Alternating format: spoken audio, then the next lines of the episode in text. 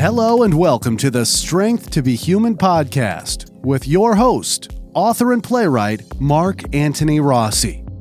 In our fourth year, we continue to explore the meaning of being an artist in an ever changing digital world. Now, without further ado, here is your host.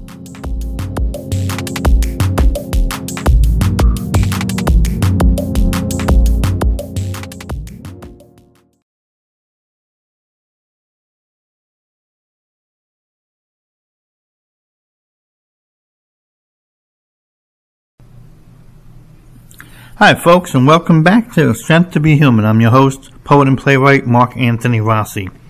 And this is episode 253 What is a Writer? Now, it's probably going to be one of the more deeper shows, or probably one of the more shows that have a lot more layers to it than I've been normally doing because there's many sections to this, and there's a lot to talk about about what it is to be a, to be a writer. All right, so let's go on to the, the first one. Uh, the first section here would be the artist. Now, I, have been convinced because I've given this a, a, lot of thought. And, and by the way, you know, um, I'm not going to have a lot of far out theories here. Okay, just a lot of a lot of my own feelings about what it is to be a writer. You know, past, present, and you know, and otherwise. I don't think anything's going to be too controversial, but uh, we're going to be talking about the writing of the creative writing, the literary writing. Okay, I got nothing against people who write, you know, an article for a newspaper or they write a, a mechanical story, uh, you know, for popular mechanics or something. But it's not the kind of writing we're talking about because that one is more of a contracted profession. It's not the same as when you're a writer and you're a creative or you're a literary writer because in many ways and I'm sure many of you can relate to this, you know, you're an outsider. You've been put to the outside by the world, by your family, by hell, even the institutions that you might admire, because since the beginning of writing, folks have never really understood what it is that drives a person. Sometimes they, uh, you know, they mock it with, uh, you know, they're half crazy or, you know, they must be under influence of something or, you know, um, they're really hippie and wild out there. Uh, all these, all these strange terms for something they don't really understand. And quite frankly, I don't know at the end of this show I'm going to be doing enough in terms of trying to explain what is a writer that will make anyone understand. I think many cases the people who listen to the shows that are writers will probably appreciate a lot of this because they'll see a lot that they uh, uh, can relate to, that they understand. You know, they'll they'll they'll hi-fi. I mean, I might be a little bit off track now and then, just because some things are just my own opinions. But nevertheless, I'm not really sure I'm not really sure a, a show like this is, is, for the is for the uh, person outside of creative writing. I mean, we're supposed to be the outsider, but you know, in many ways, for this show and this topic, uh, those who are not writing are the outsider, in my opinion. So um, it might not give them a full explanation. I don't even know if a full explanation is possible, but I'm certainly going to give it every shot here. Okay. All right. So the first I guess you could say, level that we're going to be talking about is the artist. Now, since the beginning of when there has been writing, there's been people who have been artistic in their writing in the sense that they're creating art because they are accessing their imagination and maybe in many ways helping you access your imagination. That's part of what writing is supposed to be about. That we exist as writers to access our imagination so that we can help you access yours. That's one of many of the definitions we're going to talk about about what is a writer on this show. If you haven't given that any thought before, uh, there's something to think about. And I'm hoping that a lot of what I have to say will be things for you to think about because I've done this quite a long time now and I've had a lot to think about and a lot that I've written about it. I've written a lot about writing as a writer, even just because I wanted to get my own my own thoughts out there and, and add to the, uh, you know, to the catalog of everything that's that's writing, so that maybe we can get to some kind of a understanding about what we do, what we access, what we're trying to get to, how it affects those who read it, you know, and etc. I don't think, and I really don't. I, I really don't think that um, being called an artist or calling yourself an artist, you know, is is some kind of arrogant term, is some kind of elitist, you know, terminology. It's some highfalutin thing that, you know, he's an artist. No, you do it long enough, you spend the time accessing your own imagination and your thoughts and your feelings and your muse or your dreams and all the things that, that, that move you in the direction of doing something creative. Yeah, you you you are, and, and in many instances, attempting to create a piece of art. Now, I say attempting not in a humorous way or even in a condescending way. I just say that in the sense that we all know that, you know, you could write 10 things and um, maybe only two of them are really worth anything. You know, and all the other stuff is just, you know, junk that was in your mind that didn't work out. Or maybe it could be parts of something else that you can build in the future. You, you save those notes, etc. But that's what I mean by that. It's like they say a doctor is practicing his medicine and a lawyer is practicing law. You know, in many ways, writers are practicing their writing. It's not always going to take. And that's fine, because it's not always supposed to be. It's one of the unfortunate pressures that writers, that artists put on themselves they shouldn't. It's how you um, bring about increased chances of, of a writer's block, of any kind of onset of depression, any kind of melancholy, uh, depending on what I guess what age you've lived in uh, about what word you want to use it, but it's all the same. The blues, melancholy, depression, all of that stuff. It's all the same. That's what it is. You know, you ever listen to the blues? It's literally a musical form of being depressed.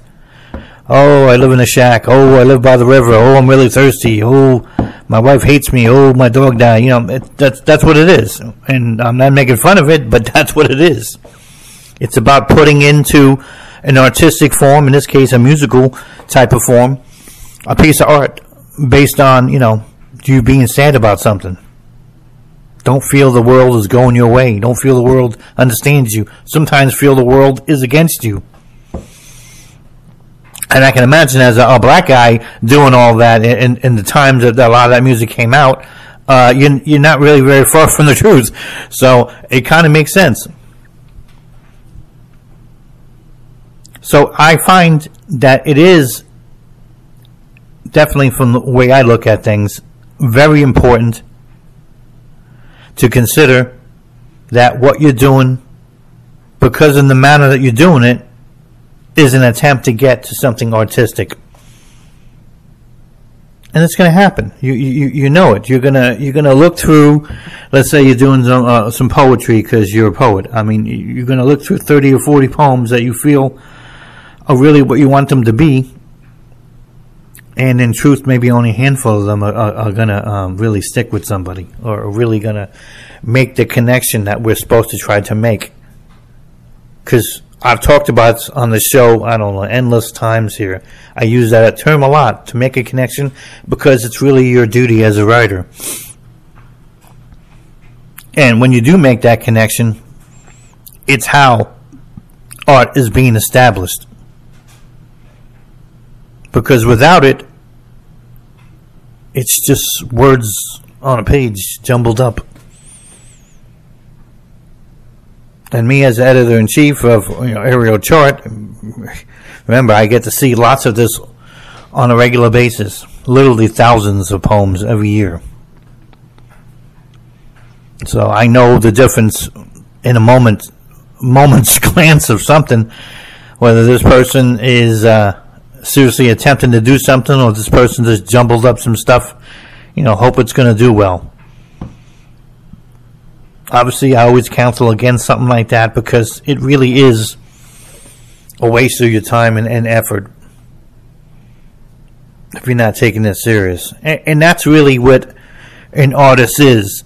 not just a person who's putting in the time and the effort, digging through their soul, their notes, their attic, you know, in their psychological basement to uh, to gain uh, some access to something that they, they want to reveal.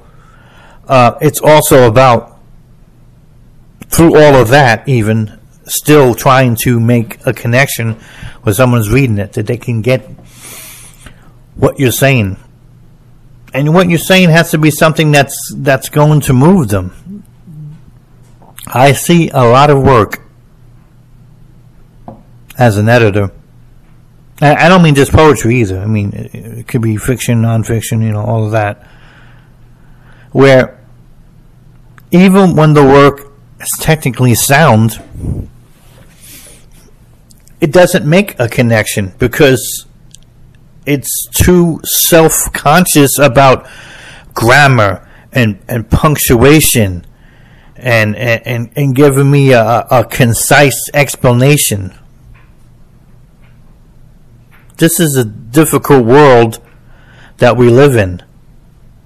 And, and I'm, I'm sorry, unlike everybody else that wants to make this dramatic about COVID this and, and Trump that and, you know, and all this other, uh, I feel, nonsense it's not any more dramatic or undramatic than 20 years ago, 50 years ago, 100 years ago. Everybody in their age has had something to point to to say about how, how rough it is. Yet we still, in this year, 2022, we still live now on a planet that has the least amount of war, the least amount of slavery, the most prosperity, the most food resources, the most medical care, that we've ever had in the history of the planet. I don't know why, but somehow we seem to forget that. I guess it's easier to dwell on all the negative stuff. And as writers, we need some of that negative stuff to help us figure out what the kind of work we want to do and the things we want to say. And that's fine. I, I don't I don't criticize that, but don't forget about all the other positive things that are going on. Because that's what happens when you concentrate all this junk that's that some news media just put out for you, you get to forget that there are people out there that can use a smile, they can use a gift, that can they can use some help or even a, a, a kind word. That people out there all day long, not trying to get a camera spot on them, doing things to help other people, doing it discreetly, doing it humanely, doing it from their heart, doing it with the with the expectation that um, that's how they better the world. And unfortunately, I don't know. I so, too many times those those folks get overlooked. We don't talk about those people enough because we're too busy about you know, this person with this half a dress on, or this person saying some dirty word, or this person, you know, say some political nonsense that, you know, like toilet paper, it's good for a moment and then, you know, you flush it and you don't even remember it anymore. That's what most politics, unfortunately, have become. But good writing, which becomes good art, makes the connection, travels across wherever it is in the world now because of the, the technology we have. You can literally touch somebody's heart, make them think, make them get motivated about something from something you wrote. Because that is not only your job as a writer or as an artist, but you're also doing something that a lot of people are not doing anymore, even in the creative realm there's there's not a lot of movies even out there that are written that really reach people. A lot of explosions and weird people with with costumes on, and you know um, the uh, the illusion of diversity, but no one's ever talking about anybody else's culture. It's just a, a symbol to make somebody feel good. Doesn't make a lot of sense to me. Is that reaching really anybody? Not really. Are they saying anything? Doubtful unless it's um, something about a, a building falling down or shooting somebody or something like that. So every time you do something like a poem that reaches somebody, or, or, an essay that really enlightens somebody, or a piece of fiction that just just wows somebody, you're already doing more than all of Hollywood has done combined on a regular basis. It is that bleak and that drift of imagination. It's just, it's just that bad. It really is. It's, and it's incredibly ironic because we're now in an age where there are more venues for this type of programming than there's ever been. Thousands of channels, all kinds of streaming everything. Everything has changed. I mean, there's not. I mean, when was the last time you used a, a compact disc player to put a movie in? It, it's it's already becoming a, a relic that's going to be in a museum. You don't even have to go to movie theater anymore, which is probably going to be a dying art form in itself. And, and to tell you the truth, I, I'm not really wishing it one way or the other. I like the experience. I can live without the experience. So it, it doesn't really matter to me. It just if they if they want it to die, I guess they're going to let it die from poor writing and, and, and poor imagination, or movies that literally sound just as political as the news and just as political as somebody out there from Congress or, or, or from the Senate or something. It almost sounds the same. What's the point? I should be getting a different viewpoint. I should be getting something that's going to reach me, not the not the same junk that you could just you know read on somebody's agenda. That's what you can do as an artist. More than that. And I'm sorry to say it's not that difficult to do because, you know, someone told me one time, not to praise myself, I'm just giving you an honest example. Well, that was a really decent thing to do. And I mean, all I could say is, without trying to be falsely humble, I'm like, I don't know, it should be the normal thing to do to help somebody. And it shouldn't have to be some spectacular thing that someone's pointing to. I don't want to sound cynical or negative, but quite frankly, if something small to help somebody is really that big, then I don't know, the world is even worse than I think it is because it should be standard. And we should be doing things because if we're willing to complain about how the world is bad, well, the moment you make that complaint, you should be figuring out what you're going to do to make it better. Oh, the world's so big and I'm so small. Well, there you go. I guess the world's going to say uh, junky and stupid then, because if that's going to be your thinking, and I don't know how you're going to be a writer or an artist or anything else, because we should be able to look at it all and not be intimidated actually not even be too impressed. We should be more focused on what we can communicate because we have a different viewpoint. A viewpoint that's not easily going to be found on some cable news show or some silly politician or some dumb superhero. those are the things that are happening in the world right now. Those are the things we could be talking about as writers, as artists. And I hope that we're going to continue to try to do that. I've seen some, you know, some, I guess you could say some, some paths towards that from some of the writing I'm seeing. I'm always happy about that, but I like to see more. I'm not in the same artistic philosophy as Martin Scorsese when he says, you know, that he doesn't believe that um, acting is really occurring in these superhero movies and that that not really art. I, I don't go that far because I, I think he's wrong about that. It's it's a new way of, of doing art. And if people want this, then they, they have every right to check it out and have fun with it. I don't have a problem with that. Keep making them. Make it a hundred a year. I don't really care. But let's not spend too much time thinking that it is some form of high art because it's not. It is a lot of a lot of special effects and a lot of technology. You know, a lot of comic book ideas. I mean, there isn't a whole lot of depth to it, like most of these things are. You know, and and some people uh, they say um,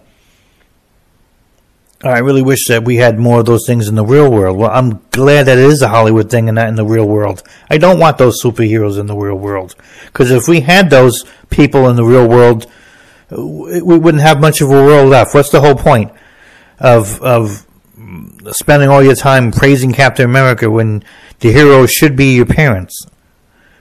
Hell, should be artistic, creative people, should be people like Einstein and Newton. Should be people like that, people that have done things that are interesting and creative and they have changed the world. Those are heroes.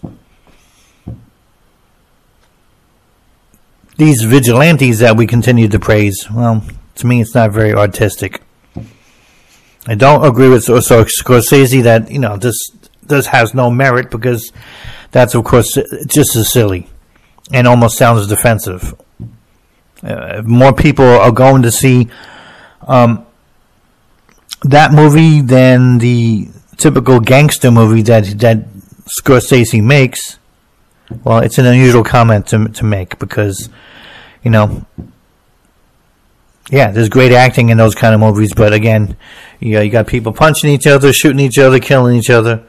I don't know. It doesn't sound too much different than an action movie, only in the sense that, you know, in Scorsese's movies, there are zero heroes because they're all freaking criminals. So it's a, a really strange irony. It really is. But let's find out there the truths that we can talk about and put in there. It's it's some of the stuff that, that I publish, especially in Ariel Chart, that I read, that I admire, that I appreciate, or people are willing to go beyond the, the, the, normal superficial nonsense that we see out there. They're willing to talk about something that has some depth, that has some real truth to it, that has a, you know, an emotional, emotional, I, I think, ignition that you can feel is authentic something that's genuine because we don't get a lot of that authentic, genuine stuff. Even when a emotion comes out of a movie, more times than not, it's contrived to the point where you're being manipulated. I mean, if you got to manipulate somebody for that, then eh, obviously there's nothing genuine about it. Okay, director, let's let's film the part when we make them cry. I mean, not very human, in my opinion. So we don't want to be going in that direction. We need to be able to have things that are authentic, and I see that a lot in writing, and I want to always encourage that more and more because that's what makes us artists, and that's what makes us writers. All right, the next level or the next topic within this, what is a writer, is the state of mind. Now, as you probably can imagine from the dawn of when there was writers, uh, people felt that writers were apart from folks, that they were living in another plane of existence.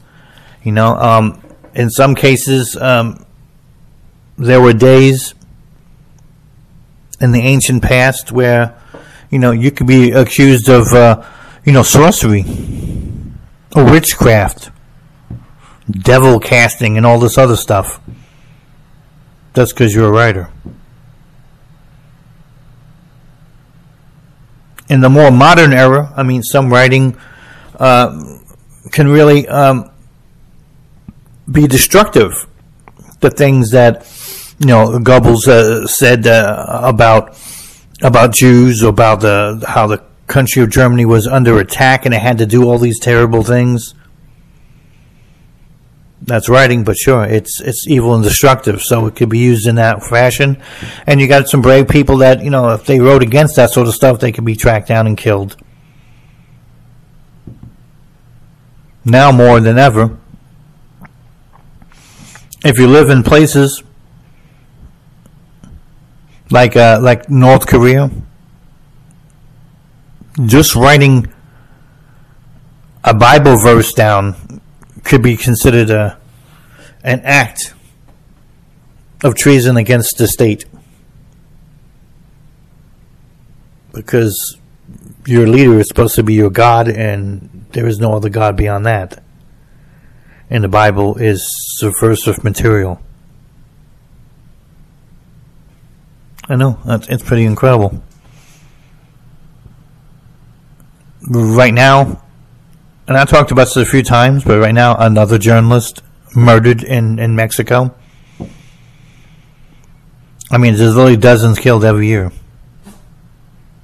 people trying to bring attention of how destructive these cartels are to that to that country and how they have embedded themselves in, in, many of the law enforcement, the political organizations, the the judicial system, the police, etc., etc., because of the amount of money that they can generate and the amount of violence they're able to, you know, to perpetrate out there. So just writing about them, you literally could be putting your own life in your own hands. That's when you know that writing is powerful when, when that sort of stuff can happen. Because you're speaking you're speaking the truth that needs to be told. And and I'm not saying that it's not important to do because it is, but unfortunately in situations like that in Mexico and other places, while writing might continue to keep people's thoughts on what's going on, that's really all it could do because in the end, people have to be able to take action, you know, and go. And that really hasn't happened in places like Mexico. You don't see it happen much in history where enough people get together and say, well, this is enough of this nonsense. This got to stop. You're, you're not helping the country. You're not helping the people. You're just, you're just poisoning others and, and, and killing us. It's not worth it. Whatever funds you think you're bringing into the community for all the all the all the horror and torture and, and death that we have to go through. That's when those things really you know stop when they come to a head. Till then, you know, people will look the other way. We have a lot of that here in, in America as well, in the sense that many people, even people in in in, in the higher education uh, realm, don't don't view writing as anything that's, that's practical or useful. They they, almost like you're almost like uh, an educated drug user or something because you're a writer. you know, yeah, he's kind of smart, but he's out there. You know, and that's one of the nicer things you might hear. To me, that's not even nice in any way, but still, because um, it's always been uh, linked in one uh, one matter or another to um, you know depression and divorce and dysfunction and drugs all the words that start with a D I think. And why is that? Well I think the main reason for that is because centuries ago, the only time people really got to think about or access imagination was true religion. That was really the only way. Religion was the ba- main element to help people outside of themselves. To try to make some sense of the world, the cosmos, you know, okay, God makes the rain, the rain comes down, the crops grow, we get to eat, and nobody dies, you know, that sort of thing. When art came along, in many ways, art became a, another vehicle to access the imagination. And to this day, it's not a coincidence, folks, that um, art is a lot of times under attack by religion because it, doesn't want that kind of competitive voice. It doesn't want another another way to imagination. It still wants to be the only way for you to have any imagination is through, you know, whatever religion says and going to church. You'll find uh, political systems, uh, especially uh, communism, fascism, Nazism, even some more forms of uh, nationalism don't like art. It will imprison writers, kill them even, because they want their thoughts about how the social order should be to access your imagination so you can think about that. They don't want the art coming in and speaking something else. What? Freedom? No. Freedom is crazy. You don't want freedom.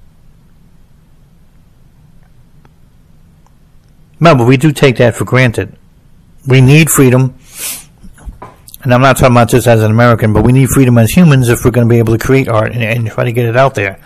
So when you live in an environment that's trying to take that away, well, it's very difficult to do because the more you allow that to happen, the more your chances are it's going to be difficult for you to write anything. And if you do, you know, you could be taking a chance on, you know, damaging uh, your livelihood or your life, you know, your your family, etc.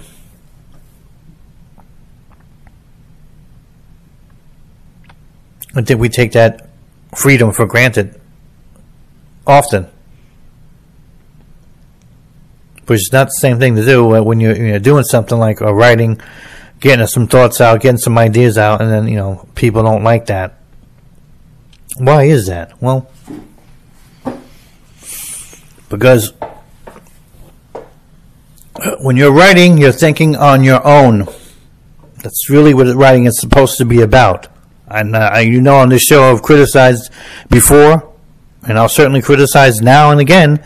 You know that writing about what's going on right now, uh, uh sounding like you're no different than a political party or or a stupid uh, news commercial or whatever a, uh, uh, a, nonsensical thing a politician just said like two days ago.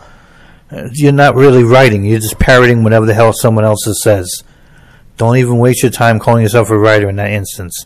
You're supposed to be able to, go through that and say, I don't know. No, that's baloney. You're supposed to have your own thoughts. Remember, we just came out of a, a COVID thing, and there's probably still some people out there listening to this now, you know, that they think it's controversial if you question, you know, vaccinations. I don't know what happened to freedom here. Hmm? What happened to writing? I know people they didn't even want to write about that. Oh no, it's it's too controversial. If you understand the facts, which are not hard to understand, and you, you can either, either easily put together what the truth is, well, there you go. There's nothing wrong for anyone questioning that. I got them anyway because I thought it was my moral responsibility uh, for my own health and for that of my family. But I don't have any problem with people questioning them or not even wanting to get them because, quite frankly, unlike other vaccinations that we've had the last 50 years, those things have been rigorously tested. You know, the stuff that we got in the last couple of years, uh, very, very low amount of, of testing.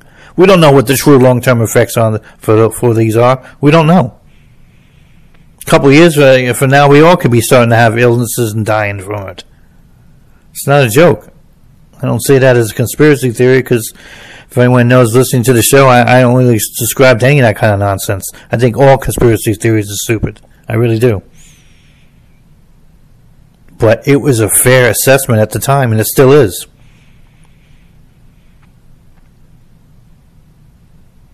It's always a dangerous thing.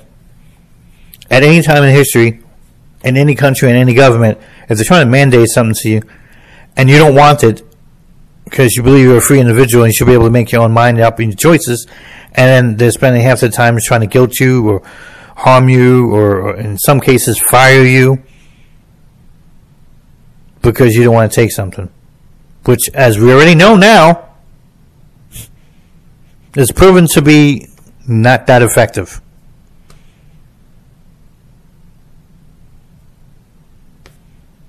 we'll probably see more writing of that now that people feel a little more comfortable about that situation. But you wasn't seeing a whole lot of that then.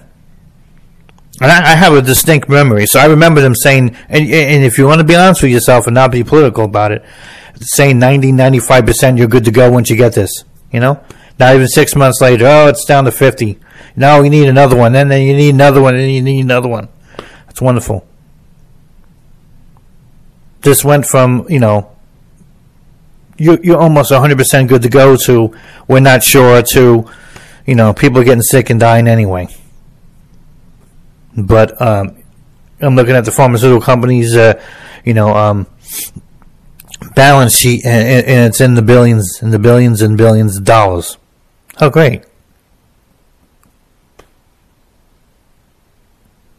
I don't really blame them that much because hey, let's do a job to make it. And you know, if they get the government to um, do what it did, which was, you know, sign off that you can't sue them, you know, they're good for years to come.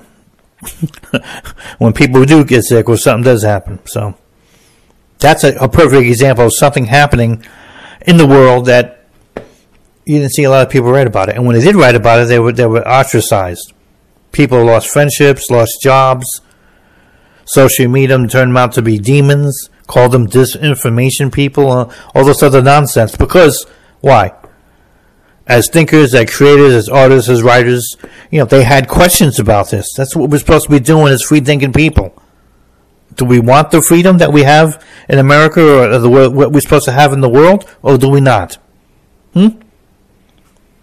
That's what I like to know.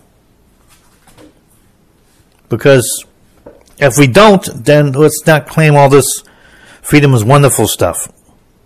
Because remember, you, you don't have a lot of room there. Either you want the freedom, which means you get to think for yourself, you take responsibility for your own actions and your own and your own your own thoughts, or you let somebody else do that for you. And then that's not freedom anymore. I don't want this to sound strange, but somebody asked me the other day, I don't understand why Russia continues, they have these issues. I go, well, I'm sorry to say, but Russia hasn't changed for, for a hundred years. It's the same Russia, okay? It has a core population of people that in the end, they constantly believe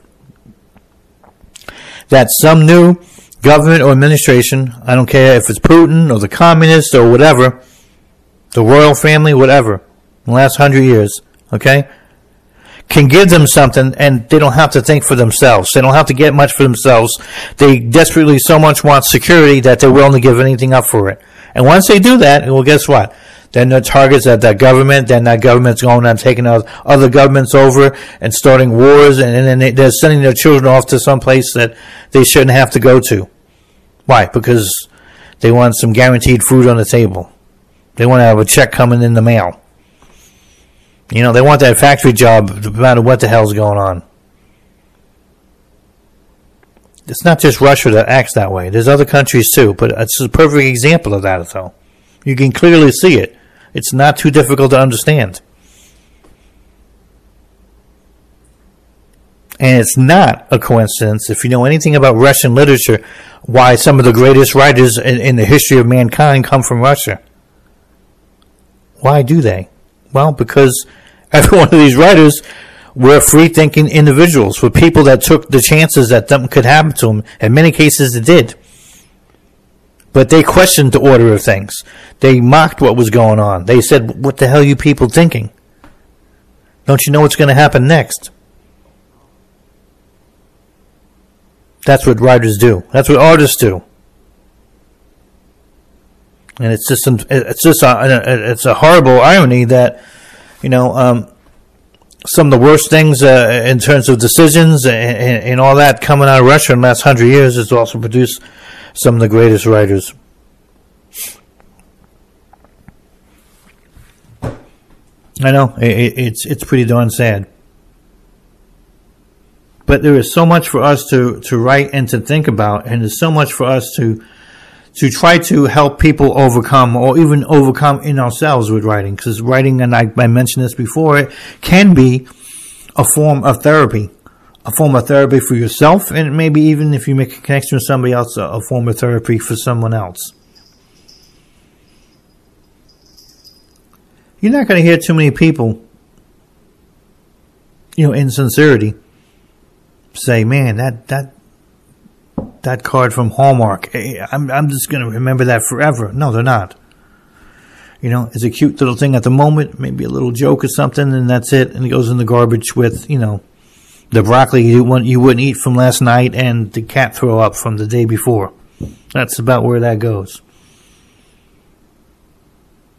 But good writing, writing that brings about the truth, writing that hits the nerve it needs to hit, that remains with people. They remember that in the back of their minds. Because that's your job. Your job is to be the creative journalist when journalism often fails.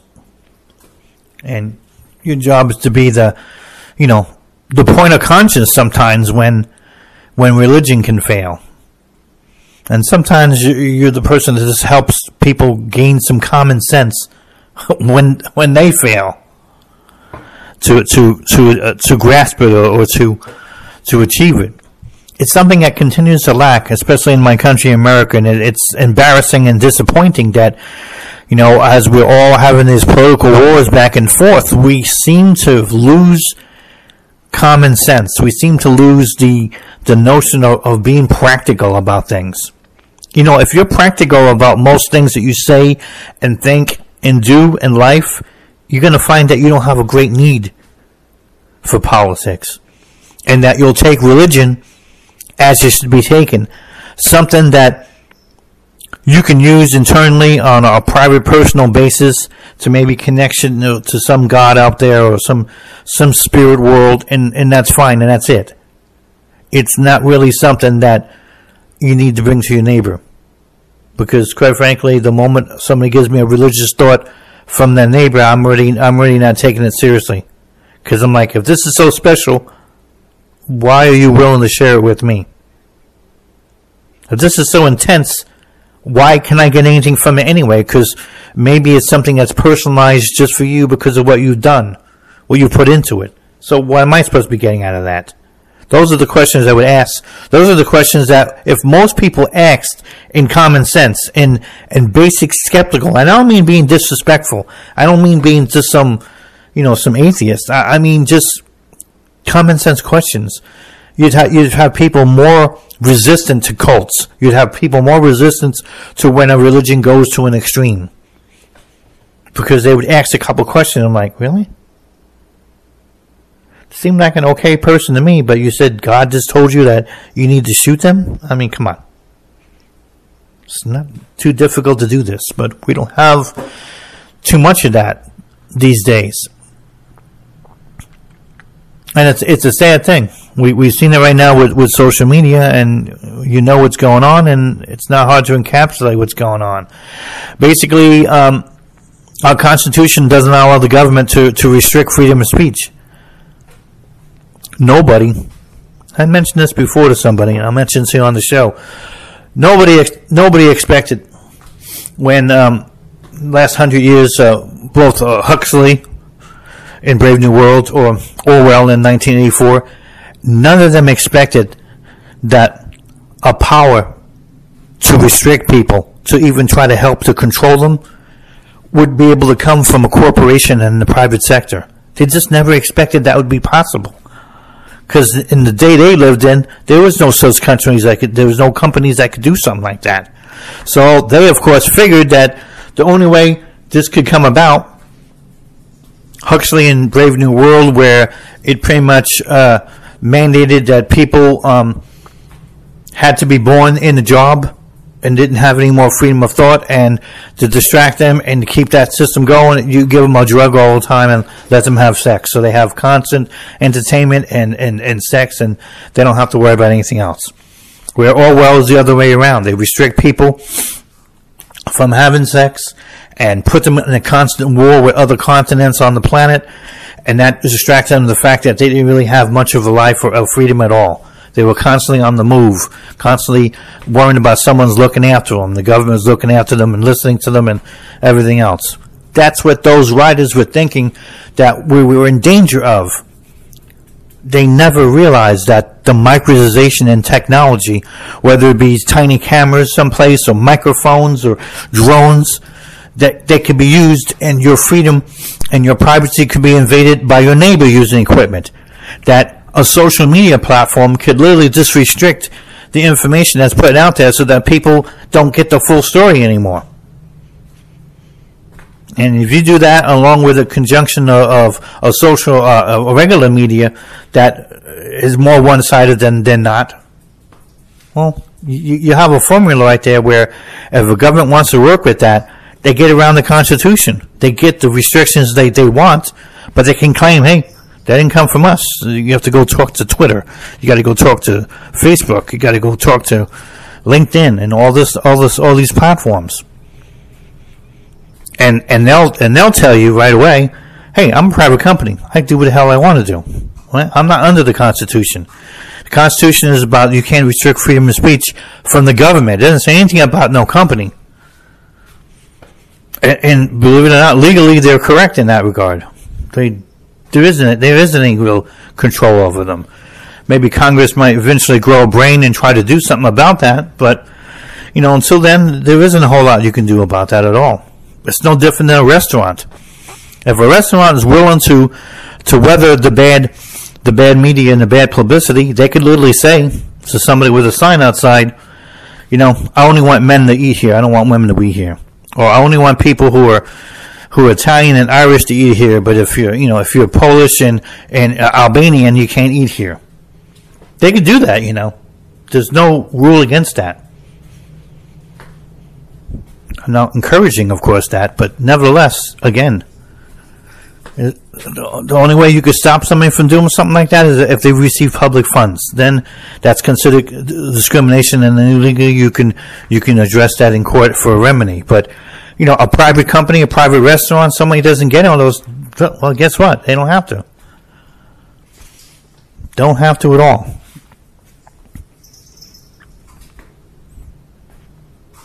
But that's the age we're living right now, and we need to see more writers out there understanding that and doing whatever they can to challenge that. You know, to mock that in, in irony, to to uh, speak some common sense to it, and not allow that becoming a controlling factor in our in our lives. Because once we do, we don't get the information we should get. Well, guess what? Like anything else in life, you can't make an informed decision if some of the information has been restricted, which is the whole reason why people want to control free speech. Why they want to curtail freedoms. And it should worry us as writers because when people are willing to do this for ideas, they're going to eventually come for writers. I don't care what those ideas are, okay? There really isn't anything that precious out there, okay? whether it's abortion, whether it's civil rights, where none of these things are that precious that they can't be questioned. Anything should be questioned on a regular basis. That's what the society is supposed to be doing. And when we can't do that any longer, or it becomes a problem, well, you're either going to self censor yourself and you're just going to go along with the flow, of whatever everybody's saying, whether it's you believe it's true or not hoping for some new administration to come and save the day. Well, folks, our freedom doesn't come from politicians. It doesn't even come from the Constitution. I mean, it comes from from from the belief that we're supposed to be creatures born in the image of God and therefore being free anyway. But I think we've learned through the centuries as people, you know, especially as writers, that you know, freedom is ultimately free, and that if you're not willing to stand up, you could lose it. If you're not willing to fight, you can lose it. And more importantly, if you're not willing to be able to stand up for something else, even if it's not your thing, well, you can have a problem too. I know you've heard the the the phrase before, and I don't even need to quote it. I just can paraphrase the the situation because it was one of the things that happened in Germany. There was a lot of people that looked the other way when when Jews were taken away. They didn't take a big thing out of that. Because, you know, it, it, it never occurred to them that they could all be killed. That the government was literally in an extermination program. It was just like, ah, yeah, they probably just think they're jerks and maybe they'll just deport them or something. No big deal. So they didn't stand up, they didn't say anything about it. It didn't seem that unusual to them. Even though, in many cases, the individuals being taken away weren't so foreign, so mysterious, and, and so much a stranger that it wasn't a big deal. They often dealt with these people as neighbors. They often dealt with them in business. In many cases, they served in the military with them. So they knew the people who were being taken away. They still didn't say anything. And eventually, down the line, more and more people got taken away.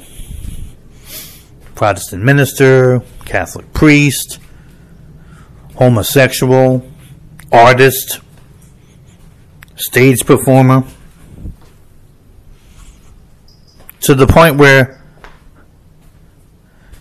you were like sitting at home having a coffee, and all you hear is, and then it's like, without even making a joke, I, I guess they're here for me. Well, yeah. Yeah, they are here for you because they already got everybody else and you didn't say anything about those people. So now they're there for you because there isn't too many people left to stand up for because you've done nothing. We don't want to be getting like that as writers, especially in America. That's supposed to be the beacon for, for freedom and, and hope for people around the world. I was in the military. I fought for this country. I still believe in those things, but you know, um, I'm not as happy as I used to be. I, I, I, sometimes I question us doing things on the international basis and, until maybe we get our own house in order. So it, it gets me more concerned.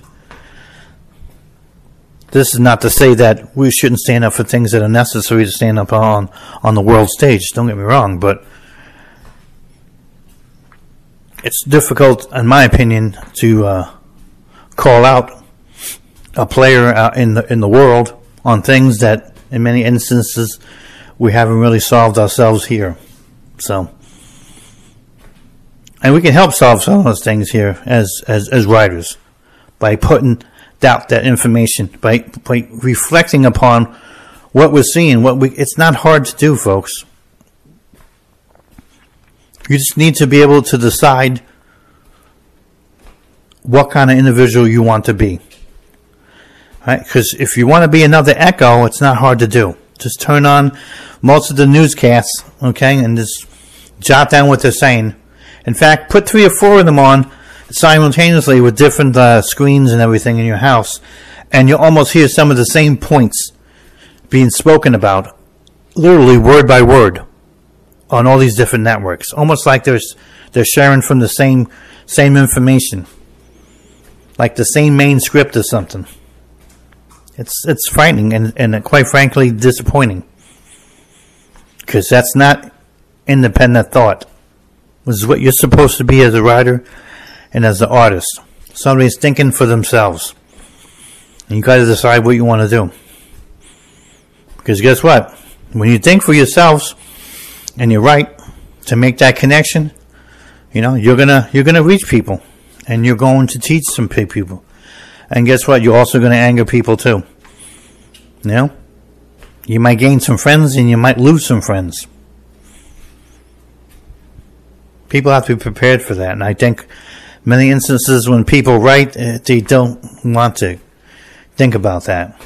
They don't want to care about that.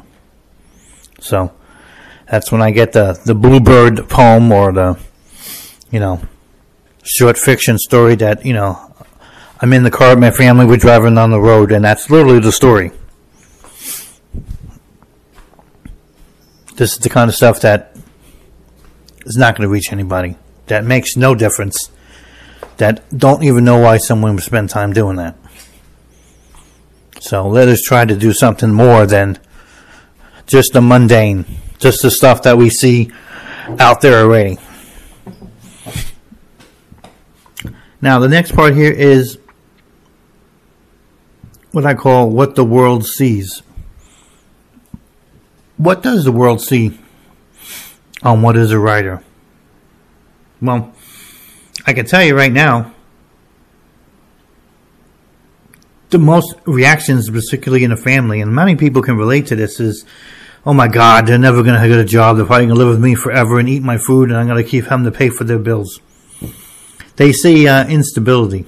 They see um, an idiotic choice. They see it's something that's maybe good for a kid, but not for an adult, which is, a, a, in many ways, an incredible insult. You know, Yeah, yeah. I want to be another another idiotic lawyer to chase ambulances. Okay, great. You're a wonderful kid. Uh, I want to be a novelist. Oh, you're, you're, practically an idiot. Get away from me. That's the kind of thinking you get in many families. I'm sorry to say it's not too much different thing in in, in society. For every for every place like France that praises writers, that people walk up to you and shake your hand and want to talk to you and everything, you're, you're going to have a, you know, 35 or 40 other places that think you're crazy. That think that um, you're a failure in everything else in your life. That you must be an influence of alcohol or drugs. That you must be somebody that can't really relate to reality. Yeah. That's what a lot of the world sees. Uh, usually a quite negative image. They don't really see a lot of, you know. I mean, we got some writers that are out there that um, somebody might see, but you know, it's like the James Patterson. It's just an, you know, an old dude doing some, you know, um, thriller type books or something. You know, just going about his business doing that. No one thinks anything of that. They'll see a Stephen King, and he's probably a perfect example of someone thinking that, you know, he's pretty weird and, and unusual, but you know, he got he made it successful because Hollywood helped him out to promote the books. But I don't really think you're going to see a lot of people saying, "Let me go speak to Stephen King. He could be interesting to speak to." So they still have that perception because most writers, even the ones we've known who put out great works, you know, Edgar Allan Poe and Daniel Hawthorne and Ernest Hemingway, you know, and they, the list can, can go on and on. You know, they've had they've had tough lives. They've they've had all kinds of issues in their lives, and those issues, whether they were mental illness or alcoholism or divorce or just violence, like you know, somebody like like Ernest Hemingway, always seeking that that thrill, that that, that violent thrill. Um, they figured you you you you you eschewing anything else to be able to do this, and you almost live in the books, and you're almost not really part of the regular world. Now, I think for a moment or two, when we are putting together our work and we're composing and imagining and, and accessing all of that, that's probably true. But it, when you're not, you're not really that individual that someone expects. So as you can tell, you know, it's a, it's a, a terrible uh, stereotype that doesn't have a whole lot of relation to the, to the truth.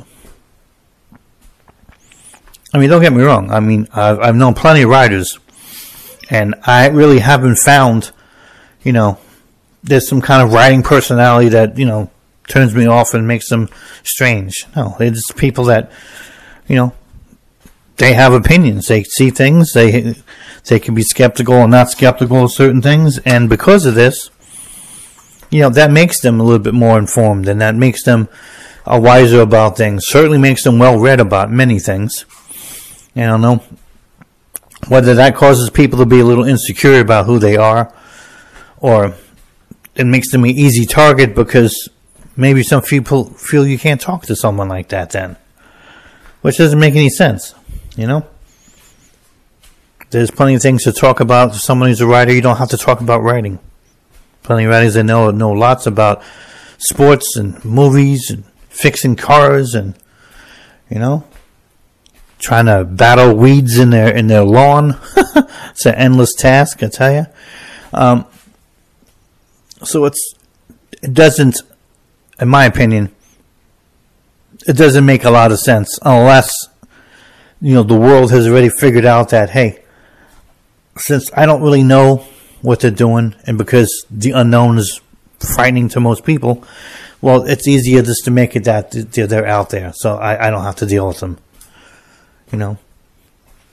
And I think that's what a lot of things are. You'll you'll find that the very basis on people ridiculing something or somebody, whether it's a, a cultural group or a religion or a racial aspect of things or even a writer, um, it's it's all about a fear of the unknown, and it's also about, you know, I don't want to get to know that person because then maybe if I like him, I got to put down all that crap I've been saying about them, thinking about them these all these years.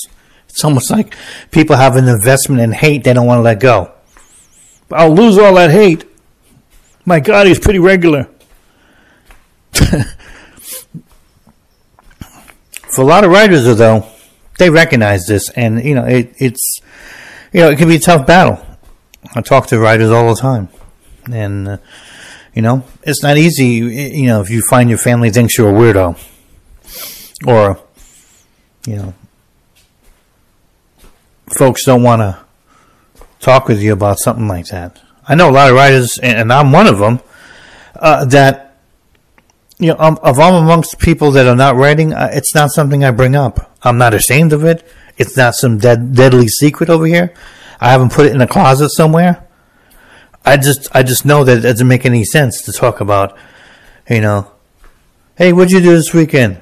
Um, yeah, I mean, I'm, I'm still working on this, uh, this German fiction novel about uh, mental illness and in the Cold War.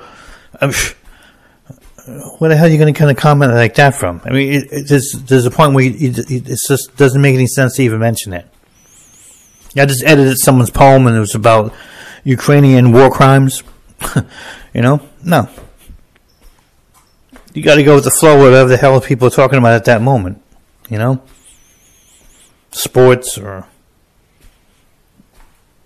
TV show or tackling weeds in the lawn I know it could sound boring and, and, and mundane, but oftentimes it, it, I find that if people can feel that you can converse with them on the things that they already deal with in life, well, then they find out you're a writer, writer later on. They don't think they don't really think you're crazy or nothing. Then they're, they're going to say, "Hey, you sound like a regular guy to me," you know. That's really the best way to approach it. Not all writers do that, unfortunately, and, and they put themselves, unfortunately, in, in positions that can make it a lot harder. And I'm not trying to be too critical about that because you still have to do about what you think is best. If that's what you feel is the best foot to for, go forward is, you know, to talk about what you just wrote, just do that. You just need to understand that it's not always going to be a helpful uh, way to make contact with people. Most people don't understand. And I don't always think that us speaking about something is going to help somebody understand. You might be able to help someone understand about a topic that you're writing about, but you can have a conversation about that topic without even having to mentioning that you're writing about the topic. Which means that you could sound and do all the things in your conversation as a writer without even mentioning that you're a writer. Again, I'm not saying hide from it. You know, I'm not saying that you be ashamed of it. I'm just saying that sometimes labels, if people don't understand, they might never understand. So they might understand some of the information you're talking about, though. Sometimes you might even gain some more insight on some of the things you're thinking about or writing itself just by talking to people. I think that's really one of the best ways to go about it. I really do. But is there a way to make the world better about the arts or creative things? Not really. Because the truth is, if we're willing to admit it, is we are a bit apart from other folks. We are. Most folks, most figures, folks have figured out their career or their job or whatever the hell they're doing to get by and, and they enjoy whatever they have to enjoy and that's it. They don't have any other thing in their life that's calling them like we are with creativity and writing. They don't hear the call. And I'm not talking about listening to voices at night or something, okay? I'm not just talking about you could feel that, that music, you could feel that, that, that urge, that drive to do something like that because that's what it is for writers to do that. It's not something you're going to be able to really describe to somebody for them to understand. And even if they can understand it intellectually, what are they going to do to pass this on to the next person?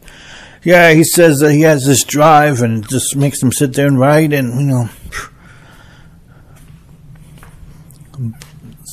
I think it's too difficult for people to to really grasp, and that's fine. because I don't know if people understanding it makes things any easier. I don't know if making them understand it makes them more more willing to buy a book or to read something that you wrote. There's no real correlation to that. There really isn't. Sometimes people are willing to read something only because the topic itself is interesting, not because they care about anything else. So we have to live with that um, that mysterious aura that we live under. We have to live with it because that's that's always going to be there. Some people have problems living with that. You know, I know plenty of writers that you know that that frustrates and angers them, and then they have to now figure out a way to market their work when they don't want to even talk to people about it. Just want to put it out there and be done with it, which you can do, but you know. It limits uh, your your scope of, of reaching people and, you know, whenever you limit your own voice, then, you know, you're hurting what you're trying to do anyway. But, you know, we have to all make our choices about what we want to do. What is a writer? Well, those are some of the ideas that I had in mind about what a writer is. Definitely somebody that is trying to, in their own unique fashion, you know, communicate something to someone else to get something out of ourselves that we feel is necessary to get out so that people can can learn about. It's not always going to connect. It's not always going to even reach the level where it's art. Sometimes it's just, you know, decent writing pieces, but it's not exactly art. It's going to happen too. I mean, but that's why you go back, and that's why we continue what we're doing to to reach to the to levels that we're going to reach some people, and also something that we're going to feel a real measure of pride over. Because, you know, even in the 21st century, writing still does matter. Even when we live in this age of all of this TV and videos and movies, just because it, it's all splintered out into these different venues now, it hasn't changed the fact that writing is necessary. It's the heart of all of that. If they don't have a script, they're not getting anything done. It doesn't matter how much special effects they got, how much money in the budget. So you've seen stuff that's totally crap. Obviously, they just hired a bunch of people just to get it over with, you know, and then others that, you know, really good writing. That that does make a connection that, that reaches you that that's something that's you know that's honest. So it hasn't really hasn't really changed in terms of the need of it. It's out there it's necessary and it makes the the, the biggest difference. I, I, laughed I laughed one day when I was uh, rewatching uh, something from Game of Thrones and the actress on the stage when she was talking to the young girl and she was uh, telling her, it's just the writing that sucks on this thing. Otherwise, I'd have a, a, a better chance of reaching the audience. and the girl was telling her, who says you just can't alter that to make the story more interesting so therefore you can get more out of your performance and maybe get something more out of the audience?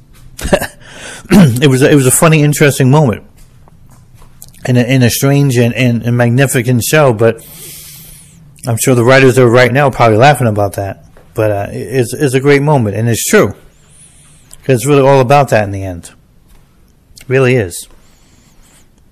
They say that some uh, performers, in this particular case, actors, can be so incredible that even if the script sucks, they can still make something out of it because of how good they are. And and I've seen I've seen some of that before, but it's still more rare than you realize. In the end, uh, a script can literally elevate somebody's acting a whole lot better than somebody's acting elevating a script. You know, because uh, once you get done with Al Pacino, you know, being bigger than usual and yelling and screaming and you know, just his usual shtick You've seen it so many times before. It's like Okay, but what do you have to say? Well, not much because the script sucks. so it still comes down to the writing. Are you saying something that is meaningful to people? And right now, there's not a lot being said. I watch shows, I, I keep abreast of what's going on, and I'm just surprised that um, we don't get any kind of real original content much anymore. We just don't get it. It's always a another variation on the theme of the werewolf or the vampire or the alien or you know another sword and you know sandal episode. Everybody's trying to sound like some pseudo Roman, you know. Or you know we're talking about racial justice and, uh, and civil rights and you know and some space opera or something. We've seen all that already. That's called Star Trek. We don't think we need to have any more of that. We kind of get exactly what that's all about.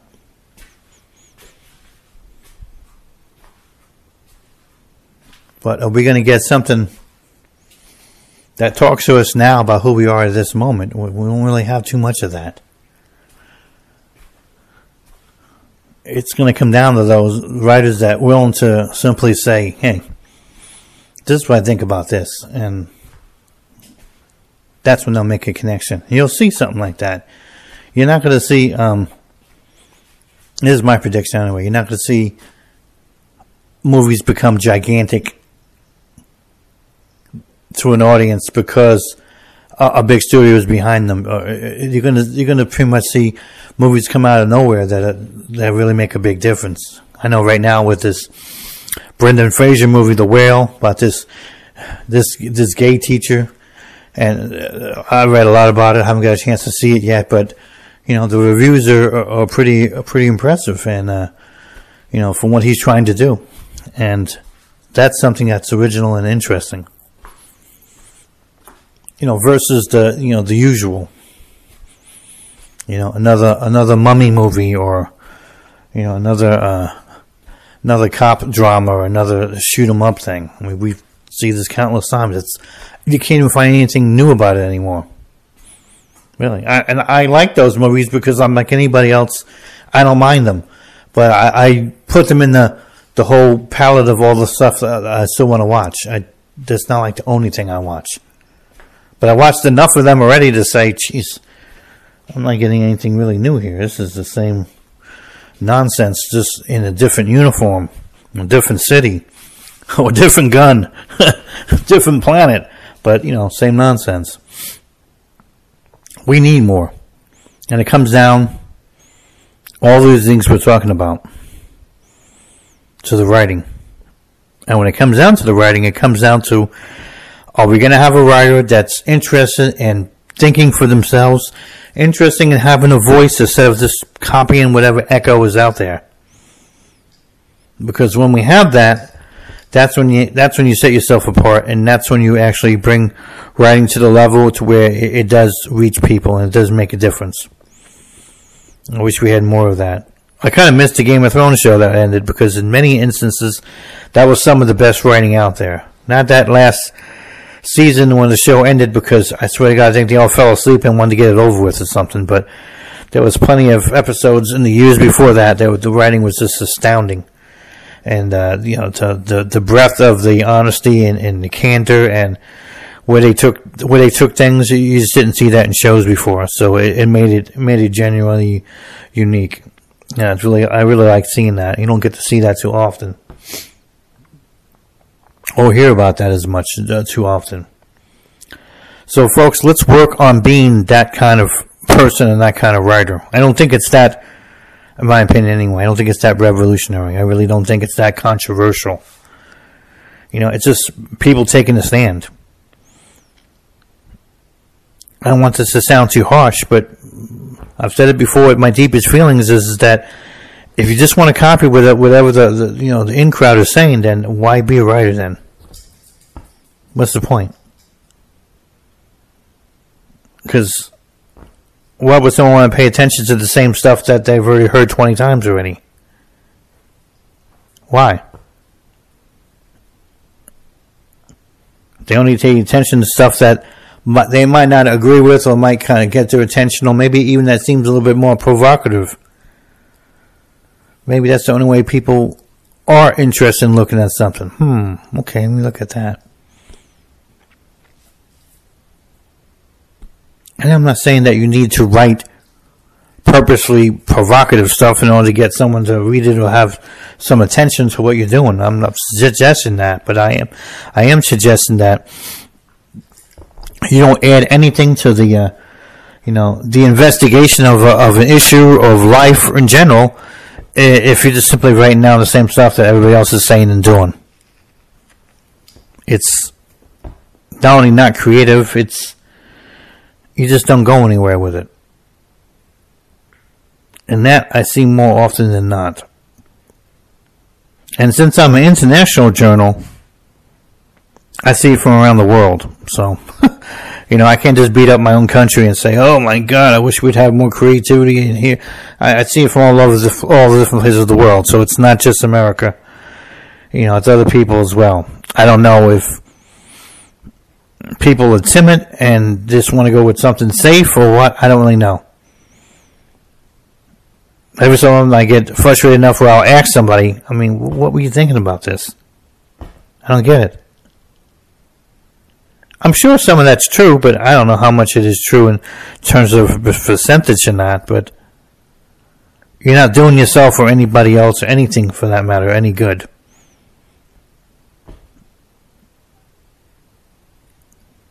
Try to find things in yourself that you need to be able to talk about that's unique and interesting there's plenty of things out there right now you can talk about that not talked about enough.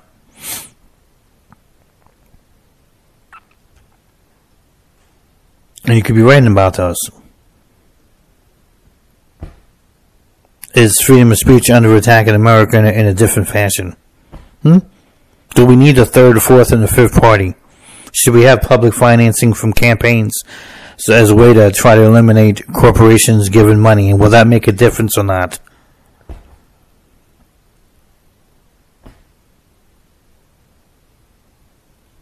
is vaping no less dangerous than smoking cigarettes?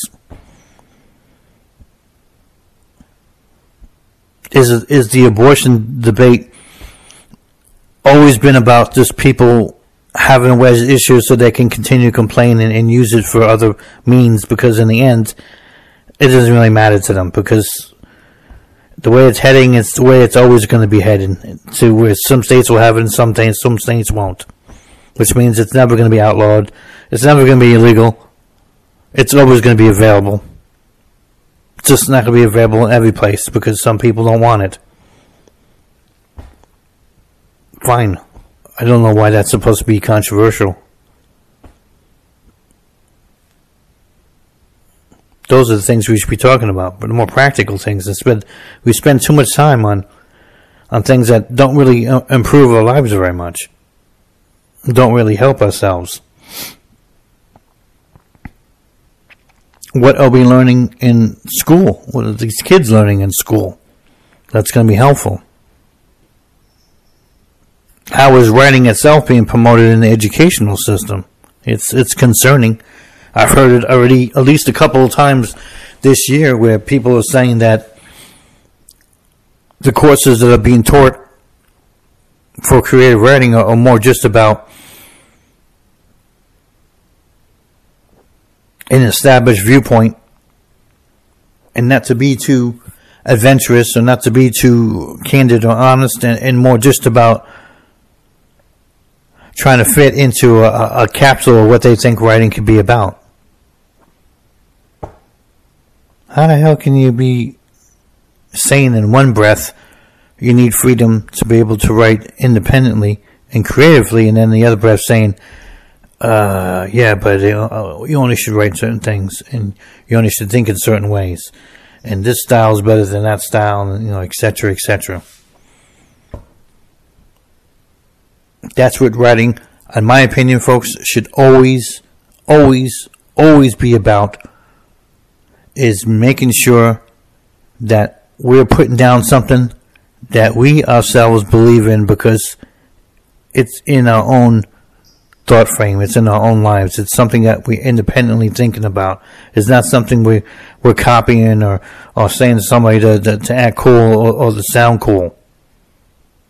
This way, that's how you have variety out there. That's how you have diversity out there. That's how you have your own voice and how you you ultimately can make a difference. But you know, if you're going to have a government trying to dictate your opinion to you, or saying you should think this way versus that way, or if you're going to have a, a little college or university saying you should only write this way, and you should not write about that or this or that. I mean, that's not really that's not really freedom, and that's certainly not something that would be considered independent. That's just something that you know they're being self-conscious about. And as writers, and as people in general, you should always, always be suspicious of somebody that don't want you to do what you're doing.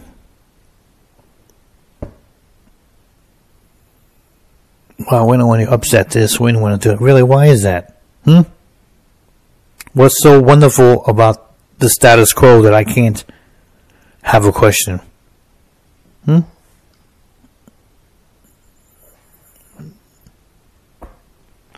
We need to have these questions because that's what writers are all about. That's why they don't like us as much as they like other people.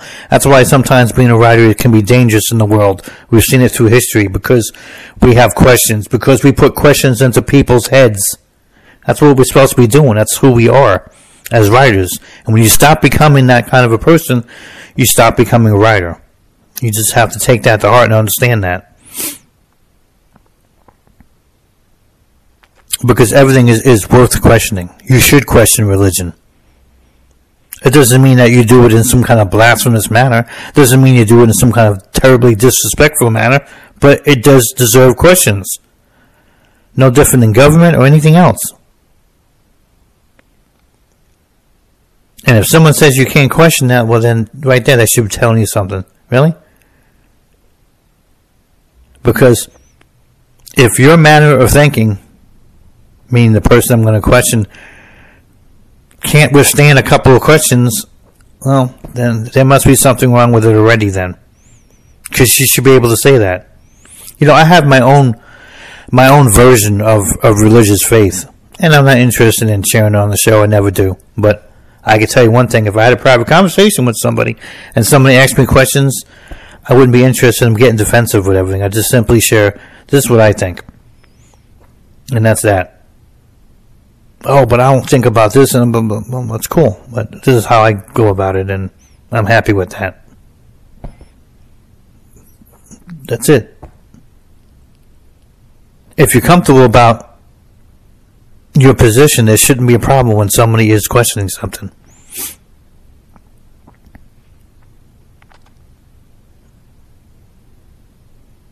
And that's why writing can be so powerful and so thought provoking, and in many instances, so I, I feel so baring because baring your soul in this day and age that's become relatively soulless is itself, you know, a, a controversial act. That's the kind of world we, we've been continuing to to live in over here. I'm not trying to make a joke here, but you know, uh, I've remarked a number of times to myself personally that why am I living in a world where the terrorists who kill people sound more religious than the religious people? Well, because they're extreme, Mark. Well, it, that's a, that's a quaint, cute answer, but is there more to it than that? And I don't mean that by questioning this that there's something good about blowing up a ch- children in a school bus because there isn't. There's no good reason for that under the sun. But to understand the motivation behind that, what's driving that, what's going on, how can a mainstream church barely get people into the church, but these other folks can have no problem rallying individuals to shoot, blow up, kill, and everything else.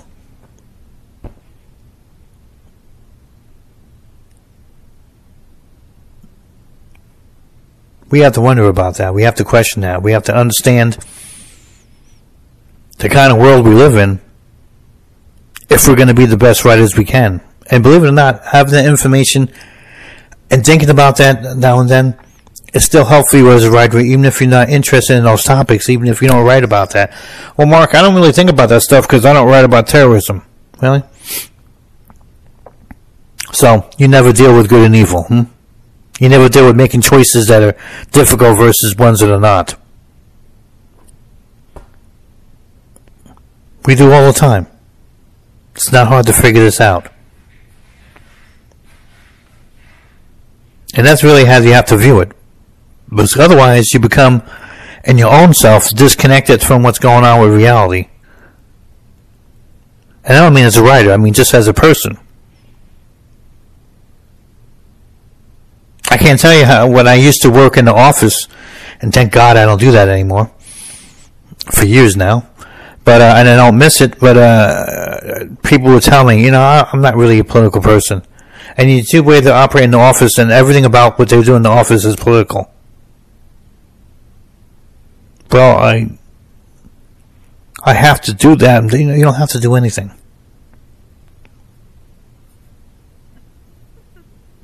It's a, a topic that we can have endless information from. Is the behavior of people.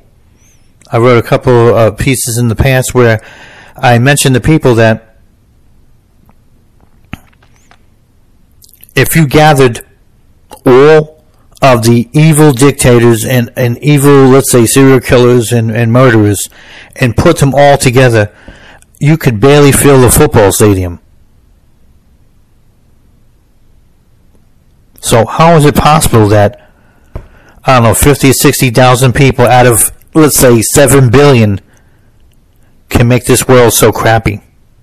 Well, if you do the math, and it's not hard to do, it means that we spend too much time blaming stuff on evil people when it's the average person, average people like me and you, that are responsible for the way the world works, why the world is unfair, why the world can be crappy, why why a lot of decisions are made because of us. Not because of terrorists or serial killers or dictators.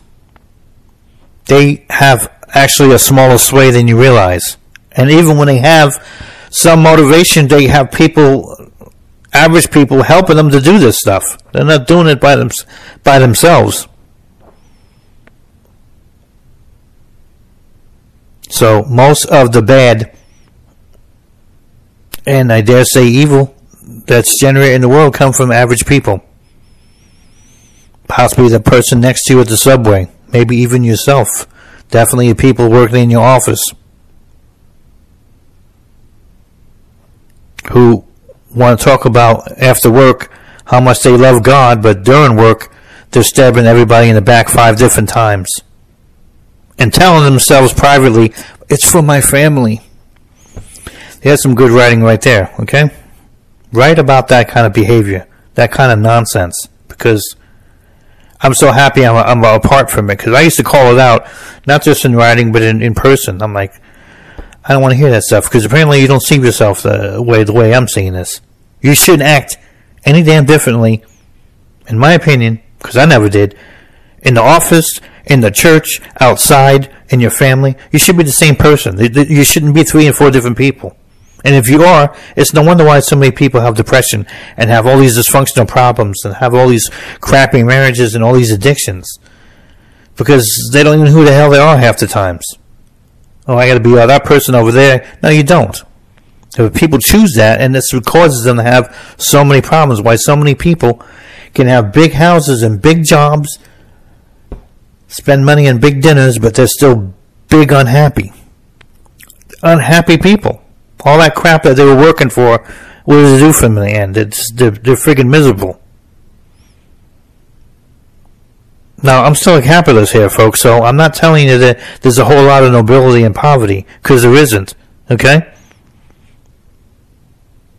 But there sure isn't any great freedom of release from being well off if, in the end, you're not being who you're supposed to be. You hear this from people all the time when they get divorced. I got lost in the marriage. Really? How the hell that happen?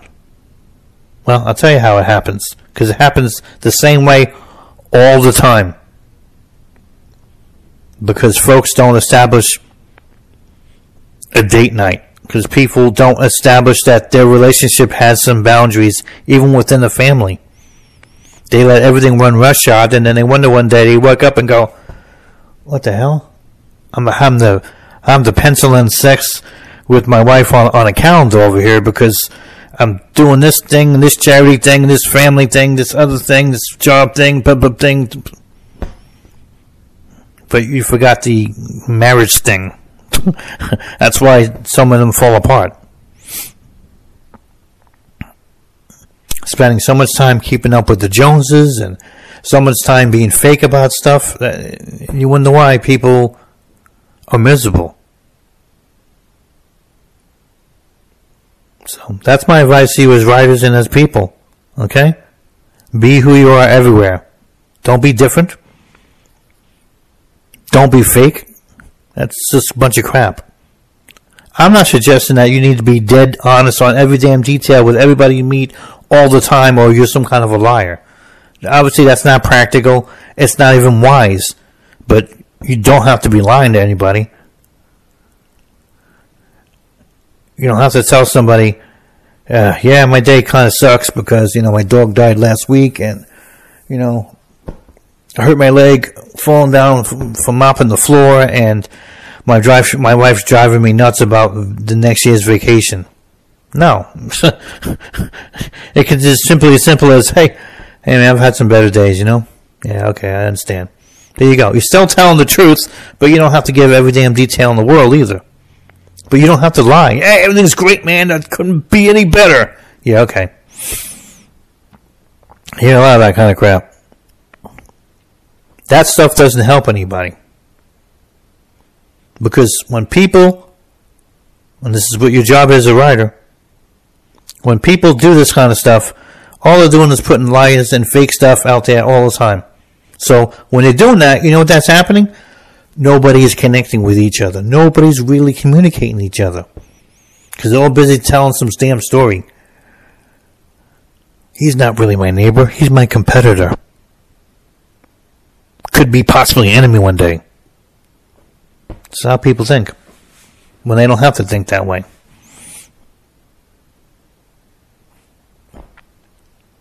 So when people are not doing that, they feel locked up inside.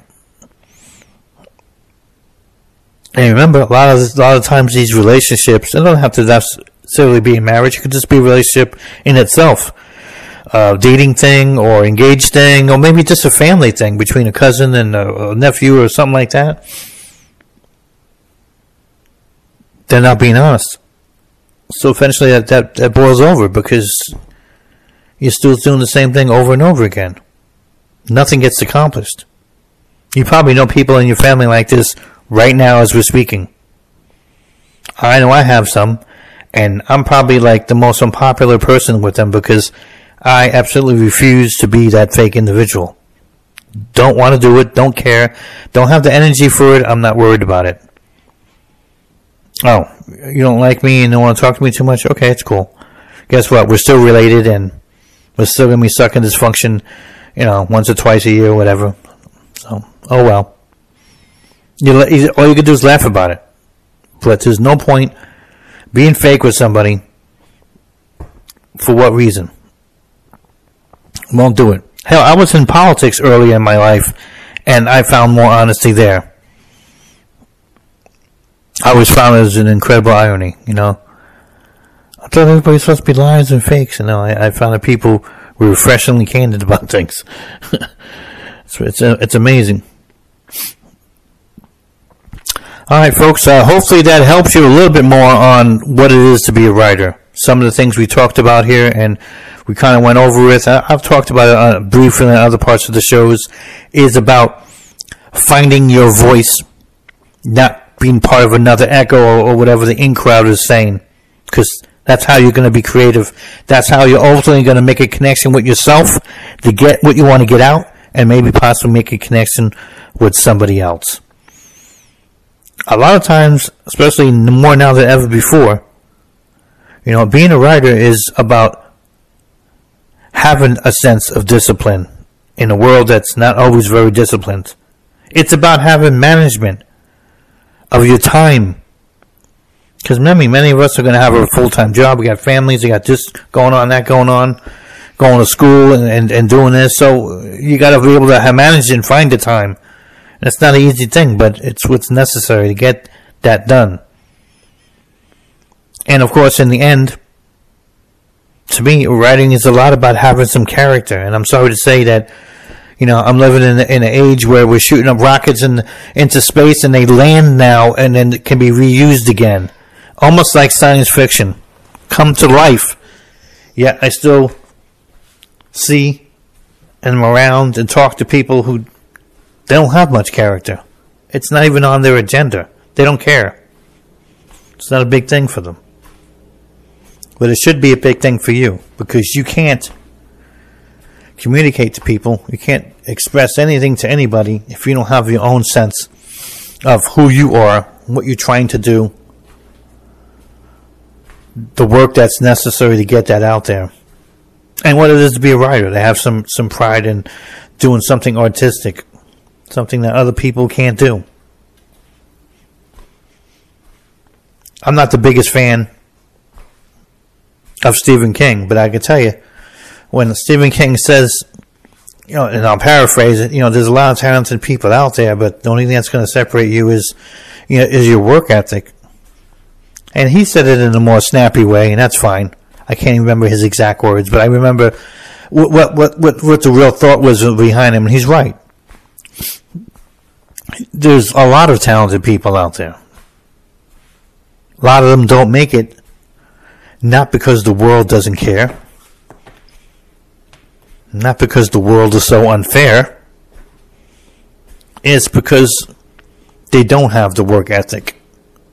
We have a a society now more than ever before. You know, that people come and graduate uh, college and you know, and and they're frustrated six months later because they're not the CEO of a company. You know, in six months, everybody wants everything right now. You know, or they write a novel spend some time making it good, and then you know, a year from now they just can't get anybody interested in it, so they give up and out the hell with it. And, you know, they, now they become an accountant or something. Yeah, that was a dream. So, there are plenty of people out there like that. The only thing that's going to separate you is is what you're willing to put into it and how far you're willing to go with it. It's just that really simple. It's not that in my opinion, too much different than anything else, really, in terms of success. It's really about application and really about character and about time management and about having some belief in what you're doing, even when not everybody else can understand it. And now we spend a lot of time trying to promote writing and try to help people and, and kind of give them a little nudge or a little bit of encouragement because that doesn't happen very often, unfortunately. But in the end, you know, you are alone doing it out there for the most part, and if you can't find that, and you're not going to be able to make to make it anyway because it's a it's an, an extraordinarily different field. You know, it's not like you're going to be able to telephone you know some other writer eh, eh, and they're going to tell you you know some incredible wisdom and tips that's going to help you Sometimes you don't have that kind of contact. Some people don't want to even do that. It's kind of different than being an engineer or a fireman or a cop or something where you might actually be able to talk to somebody. So, in many ways, the solitude that you need to create stuff kind of makes it a lonely craft and a lonely profession, so to speak. And that's just that's just the way that is you know, I always encourage people to reach out whenever they can, and I got no problem with that. But it can be that way, and that that description sometimes really turns people off. I heard somebody tell me a couple of times, "Mark, that's kind of bleak." I'm like, yeah, I'm sure it can be at times, but you know, I'm not interested in being dishonest with you because I love writing so much. I'm just going to lie to you. It's great, man. Just keep up with it and it'll all work out.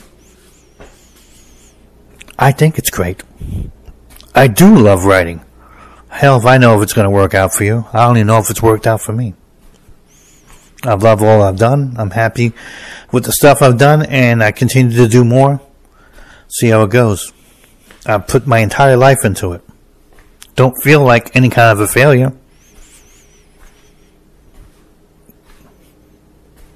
And I don't feel I'm ever going to quit.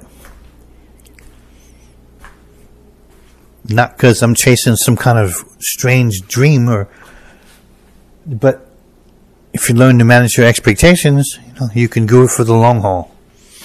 But if you want to be like everybody else, you know, I'm going to give it some kind of time limit. Yeah, if I can't get this done in two years, the hell with it. All right, well, great. I guess all the rest of us can wait for the two years to get over with, and that's one less person we have to worry about now because you just dropped out. Because that's really what it comes down to. I mentioned this before, before I end this show, and I mention it again. The reason why God makes 10 violinists out there in the world is because even God understands that humans just won't follow through. So, for every incredible violinists that you see that finally went out there and did something and, and made a career out of it for themselves, there's probably nine of them that were just as good that they gave up because they couldn't get what they wanted out of it. Or willing to, willing, willing to put the extra work in. They weren't able to, to make the sacrifices in terms of family contact or, or uh, romantic relationships or maybe even money. That's why so many are made out there. I'm sure the same thing is with writers too. That's what Stephen King really is talking about in the end.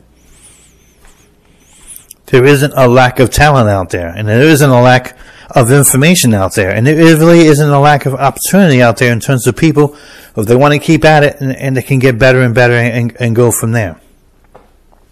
Sure, it's harder to get published now than ever before. It's more competitive and more people out there trying to do it, and there's less publishing houses. So you know the mathematics are not always in your your favor, but it doesn't mean that it's not going to happen. It just means that it's not going to happen if you give up.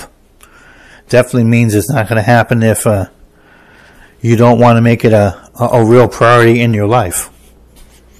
That's not an easy thing to do. I know. I've been tackling that my my entire life, and I'll probably do it right up until the day, you know, that I'm gone.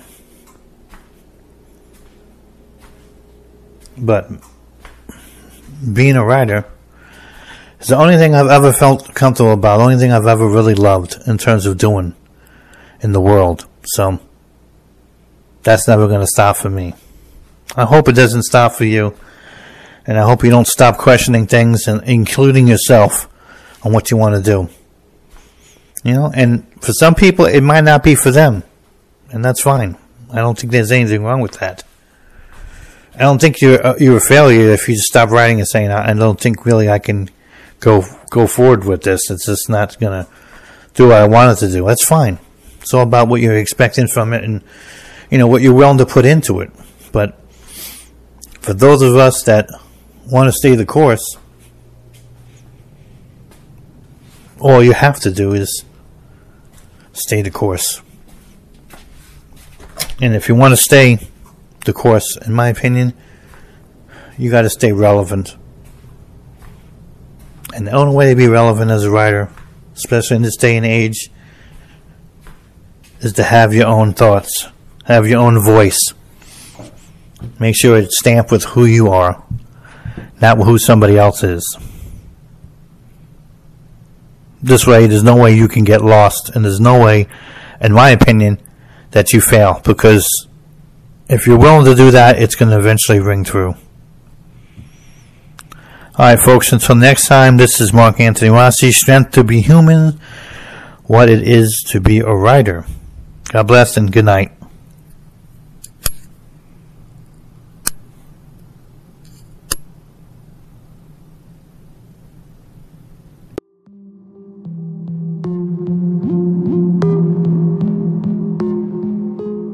Thank you for listening. Follow the show and support our efforts by visiting our sponsors at www.strengthtobehuman.com or purchasing an ebook at www.somapublishing.com.